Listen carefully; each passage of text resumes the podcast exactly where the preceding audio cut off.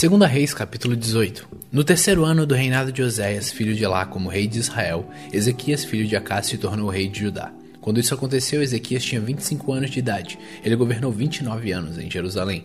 A sua mãe se chamava Abia e era filha de Zacarias. Segundo o exemplo do seu antepassado, o rei Davi, Ezequias fez aquilo que agrada a Deus, o Senhor. Ele destruiu os lugares pagãos de adoração, quebrou as colunas do deus Baal e derrubou os postes da deusa Zerá. Também fez em pedaços a cobra de bronze que Moisés havia feito e que era chamada de Neustã. Até aquela época, o povo de Israel queimava incenso em honra dela. Ezequias confiou no Senhor, o Deus de Israel. Judá nunca teve um rei como ele, nem antes nem depois daquela época. Ezequias ficou ligado com o Senhor e nunca desobedeceu a ele, mas guardou cuidadosamente todos os mandamentos que o Senhor Deus tinha dado a Moisés. Por isso o Senhor estava com ele, e ele teve sucesso em tudo o que fez. Ezequias se revoltou contra o rei da Síria e não quis ser dominado por ele. Venceu os filisteus, invadiu seu território, desde o menor povoado até a maior cidade, e atacou a cidade de Gaza e a região ao seu redor. No quarto ano do reinado de Ezequias, que era o sétimo ano do reinado de Oséias, filho de Elá, como rei de Israel, o rei Salmaneser da Assíria invadiu Israel, e o seu exército cercou a cidade de Samaria. No terceiro ano do cerco, Samaria foi conquistada. Isso aconteceu no sexto ano do reinado de Ezequias, que era o nono ano do reinado de Oséias. O rei da Síria levou os israelitas como prisioneiros para sua terra. Mandou que alguns deles fossem morar na cidade de Ala, outros perto do rio Rabó, no distrito de Gozã, e ainda outros nas cidades da Média. Essas coisas aconteceram porque os israelitas não obedeceram ao Senhor, o Deus deles, mas quebraram a aliança que o Senhor havia feito com eles e desobedeceram a todas as leis dadas por Moisés, servo do Senhor. Eles não quiseram atender nem obedecer. No ano 14 do reinado de Ezequias de Judá, Senaqueribe, rei da Síria, atacou todas as cidades de Judá que eram cercadas de muralhas e as conquistou. Ezequias mandou uma mensagem a Senaqueribe, que estava em Laquis. A mensagem foi esta: Eu errei. Por favor, saia do meu país, que eu pagarei tudo que o Senhor exigir. O rei mandou uma resposta dizendo que Ezequias devia lhe mandar 10 mil quilos de prata e mil quilos de ouro. Então Ezequias mandou para ele toda a prata do templo e todo o tesouro do palácio, e também arrancou o ouro das portas do templo e o ouro com que ele mesmo havia revestido os batentes, e mandou tudo para Senaqueribe. Mas o rei da Síria mandou de Laquis um grande exército para atacar Ezequias em Jerusalém. O exército era comandado pelos seus três mais altos oficiais. Quando chegaram a Jerusalém, eles ocuparam a estrada onde tintureiros trabalham, perto do canal que traz água do açude de cima. Então os oficiais mandaram chamar o rei Ezequias, e três autoridades de Judá saíram para falar com eles. Eram Eliakim, filho de Ilquias, que era o encarregado do palácio, Sebna, o escrivão, e Joá, filho de Asaf, que era o conselheiro do rei. Um dos oficiais assírios lhes disse: Levem para Ezequias esta mensagem do grande rei, o rei da Síria. Em que você está baseando a sua confiança? Você está pensando que as palavras podem tomar o lugar da experiência militar e da força? Quem você pensa que vai ajudá-lo na sua revolta contra o rei da Síria? Você está confiando na ajuda do Egito? Mas isso é o mesmo que usar um caniço como bengala. Isto é, ele vai quebrar e furar a sua mão.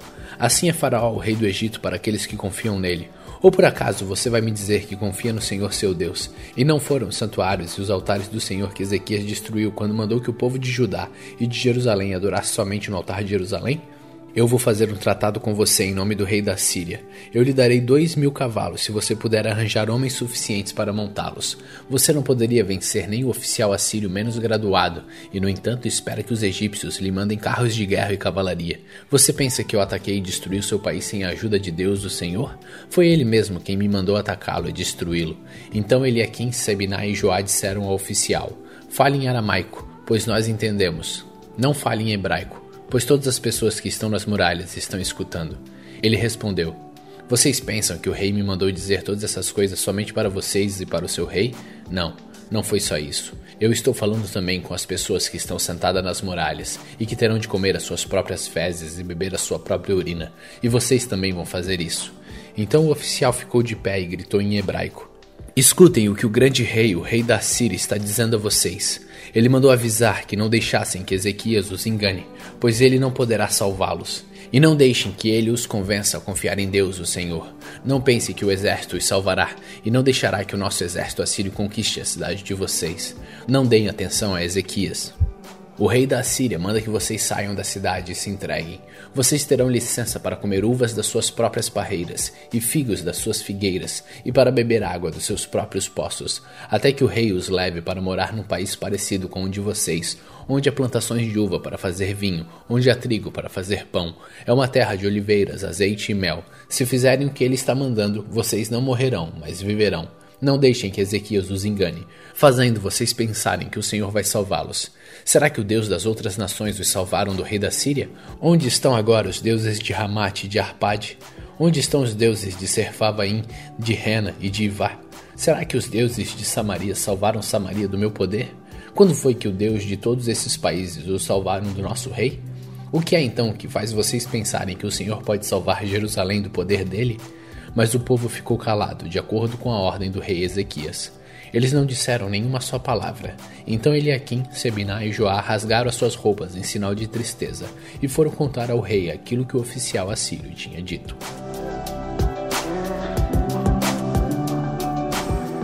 Segunda Reis, capítulo 19. Assim que o rei Ezequias ouviu o que eles contaram, rasgou as suas próprias roupas em sinal de tristeza, vestiu uma roupa feita de pano grosseiro e foi para o templo do Senhor. Ele mandou que Eliaquim, encarregado do palácio, Sebna, o escrivão e os sacerdotes mais velhos fossem falar com o profeta Isaías, filho de Amós. Eles também estavam vestindo roupas de pano grosseiro. A mensagem que o rei mandou entregar a Isaías foi esta: Hoje é um dia de sofrimento. Nós estamos sendo castigados e estamos envergonhados. Somos como uma mulher que está para dar à luz, mas não tem forças para isso. O rei da Síria nos mandou o chefe do seu exército para insultar o Deus vivo. Que o Senhor nosso Deus escute esses insultos e castigue quem os disse. Portanto, ore a Deus pelas pessoas do nosso povo que ainda estão vivas. Os funcionários do rei Ezequias levaram a mensagem. Isaías mandou esta resposta: o Senhor Deus diz que o Senhor não deve deixar que os assírios o assustem, dizendo que Deus não pode salvá-lo. Deus vai fazer o rei assírio ouvir uma notícia que o fará voltar para a terra dele, e Deus vai fazer com que ele seja morto ali. O oficial assírio soube que o rei da Síria havia saído de Laquise, que estava lutando contra a cidade de Líbina, então foi até lá para falar com ele. Os assírios souberam que o exército dos egípcios, comandado pelo rei Tiraca da Etiópia, vinha vindo para atacá-los. Quando o rei da Síria soube disso, mandou uma carta para o rei Ezequias de Judá. A carta dizia assim: O seu Deus, em quem você confia, lhe disse que Jerusalém não vai cair nas minhas mãos, mas não deixe que ele o engane. Você já ouviu falar daquilo que um rei assírio faz com qualquer país que ele resolve destruir? Por acaso você pensa que poderá escapar? Os meus antepassados destruíram as cidades de Gozã, Arã e Rezef e mataram o povo de Éden, que morava em Tessalá, e nenhum dos seus deuses os pôde salvar. Onde estão os reis das cidades de Ramate, Arpade, Serfavaim, Rena e Iva? O rei Ezequias recebeu a carta das mãos dos mensageiros e a leu. Então foi até o templo, pôs a carta ali, na presença de Deus, o Senhor, e orou assim: Ó Senhor Deus de Israel, que está sentado no seu trono, que fica acima dos querubins. Só tu és Deus e governas todos os reinos do mundo. Tu fizeste os céus e a terra. Ó Senhor, olha para o que está acontecendo com a gente. Escute todas as coisas que Senaqueribe está dizendo a fim de insultar a ti, o Deus vivo. Todos nós sabemos, ó Senhor, que os reis da Síria destruíram muitas nações, arrasaram as suas terras e queimaram os seus deuses, que não eram os deuses de verdade, e sim imagens de madeira e de pedra feitas por mãos humanas. Agora, Senhor nosso Deus, salva-nos dos assírios, para que todas as nações do mundo fiquem sabendo que só tu, ó Senhor, és Deus. Então Isaías mandou uma mensagem para o rei Ezequias. Nela ele dizia que, em resposta à oração do rei, o Senhor, o Deus de Israel, tinha dito o seguinte: A cidade de Jerusalém ri e caçou de você, Senaqueribe. Contra quem você pensa que falou? Para quem você olhou com orgulho? Quem você pensa que ofendeu e o insultou? Você fez tudo isso contra mim, o Santo Deus de Israel. Você me mandou seus mensageiros para se gabarem de que com seus muitos carros de guerra você conquistou as mais altas montanhas do Líbano. Você se gabou de ter cortado os mais altos cedros e os melhores ciprestes e ter chegado aos lugares mais distantes das lindas florestas. Você se gabou de ter cavado poços em terras estrangeiras e ter bebido da água deles. Gabou-se também de que os pés dos seus soldados fizeram secar o rio Nilo. Por acaso você não sabe que fui eu que planejei tudo isso há muito tempo e agora fiz tudo isso acontecer? Eu dei o poder a você de fazer cidades cercadas de muralhas virarem montões de entulho. Por isso seus moradores ficaram fracos e andavam cheios de medo e de vergonha. Eles ficaram como o capim do campo e a erva verde, como a erva que cresce nos telhados, quando o vento quente do leste sopra e os faz secar. Mas eu o conheço muito bem. Sei o que você faz e aonde vai. Sei que você me odeia. Eu soube do seu ódio do seu orgulho, e agora vou pôr uma argola no seu nariz e um freio na sua boca, e farei você voltar pelo mesmo caminho por onde veio. Depois Isaías disse ao rei Ezequias: Este é o sinal daquilo que vai acontecer. Neste ano e no ano que vem, vocês terão para comer somente aquilo que nascer por si mesmo, sem ser plantado. Mas no ano seguinte vocês poderão semear e colher cereais, plantar parreiras e comer as uvas. As pessoas de Judá que não tiverem morrido vão florescer como plantas que firmaram as suas raízes na terra e dão frutas. Pois ficará gente em Jerusalém, no Monte Sião, porque o Senhor Deus resolveu fazer com que tudo isso aconteça. Isaías continuou. Portanto, o Senhor Deus diz o seguinte a respeito do rei da Síria: Ele não entrará nessa cidade, e não atirará uma só flecha contra ela. Nenhum soldado com escudo chegará perto da cidade, e não será construídas rampas de ataque ao redor dela. O rei da Síria vai voltar pelo mesmo caminho por onde veio, sem ter entrado nesta cidade. Eu defenderei e protegerei esta cidade por causa da minha honra e por causa da promessa que fiz ao meu servo Davi. Eu, o Senhor, falei. Naquela noite, um anjo do Senhor foi até o acampamento dos assírios e matou 185 mil soldados. De manhã, os que sobraram viraram os corpos dos mortos. Então Senaqueribe, rei da Síria, se retirou e voltou para Nínive e ficou lá. Certo dia, quando ele estava adorando no templo do seu deus Nisroch, os seus filhos Adramaleque e Sarezer o mataram à espada e fugiram para a terra de Ararat. Outro filho seu, chamado Esarhadon, ficou no lugar dele como rei.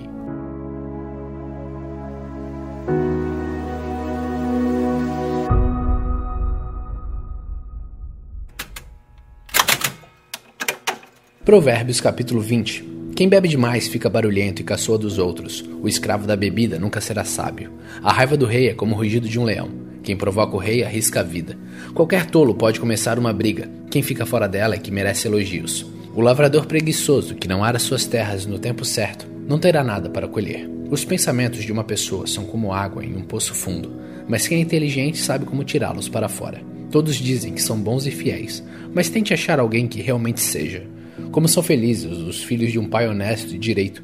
Quando o rei senta para julgar, ele logo vê o que está errado. Será que alguém pode dizer que tem a consciência limpa e que já se livrou dos seus pecados? O Senhor Deus detesta quem usa medidas e pesos desonestos. A criança mostra o que é pelo que faz. Pelos seus atos a gente pode saber se ela é honesta e boa. O Senhor nos deu olhos para ver e ouvidos para ouvir. Se você gastar o seu tempo dormindo, acabará pobre. Trabalhe e terá comida com fartura. Está muito caro, diz o comprador, mas depois sai e se gaba de ter feito um ótimo negócio. Há muito couro e muitas pedras preciosas, mas falar com conhecimento, isso sim é uma joia de valor. Quem aceita ser fiador de um estranho deve dar a sua roupa como garantia de pagamento. A comida que se consegue desonestamente pode ser muito gostosa, mas depois será como areia na boca. Procure bons conselhos e você terá sucesso. Não entre na batalha sem antes fazer planos. O mexeriqueiro espalha os segredos, por isso fica longe de quem fala demais. Se você amaldiçoar os seus pais, a sua vida terminará como uma lâmpada que se apaga na escuridão. A riqueza que é ganha facilmente não faz bem a gente. Não seja vingativo, confie em Deus, o Senhor. Ele fará justiça a você. O Senhor detesta quem usa medidas e pesos desonestos. Se é o Senhor quem dirige os nossos passos, como poderemos entender a nossa vida? Pense bem antes de prometer alguma coisa a Deus, pois você poderá se arrepender depois. O rei sábio descobre quem está fazendo mal e o castiga sem piedade. O Senhor deu aos seres humanos inteligência e consciência. Ninguém pode se esconder de si mesmo. Um governo continuará no poder enquanto for humano, justo e honesto. A beleza dos jovens está na sua força, e o enfeite dos velhos está nos seus cabelos brancos. Os castigos curam a maldade da gente e melhoram o nosso caráter.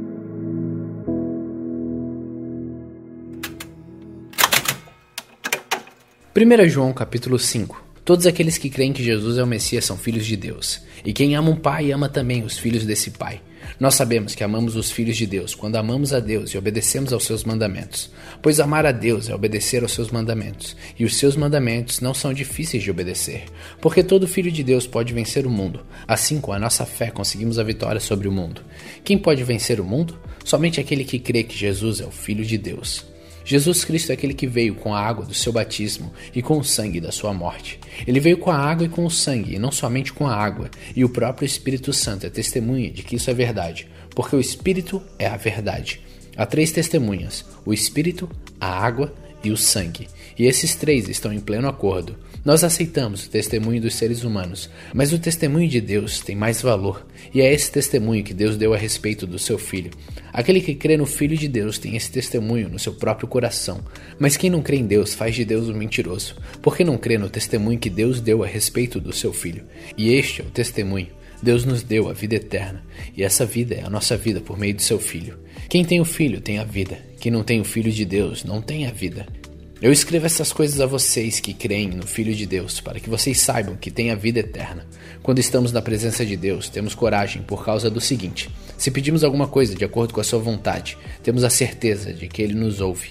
Assim sabemos que Ele nos ouve quando lhe pedimos alguma coisa. E como sabemos que isso é verdade, sabemos também que Ele nos dá o que lhe pedimos. Se alguém vê o seu irmão cometer algum pecado que não traz a morte, deve orar a Deus e ele dará vida a essa pessoa. Isso no caso de pecados que não trazem a morte. Mas há pecado que traz a morte, e eu não digo que vocês orem a respeito desse pecado. Toda maldade é pecado, porém há pecados que não trazem a morte. Sabemos que os filhos de Deus não continuam pecando, porque o Filho de Deus os guarda e o maligno não pode tocar neles. Sabemos que somos de Deus porque o mundo todo está debaixo do poder do maligno. Sabemos também que o Filho de Deus já veio e nos deu entendimento para conhecermos o Deus verdadeiro. A nossa vida está unida com Deus verdadeiro, unida com o seu Filho Jesus Cristo. Este é o Deus verdadeiro e esta é a vida eterna. Meus filhinhos, cuidado com os falsos deuses. Hoje, no dia 171 de nossa leitura, terminamos a primeira carta de João. Continue faminto, continue humilde.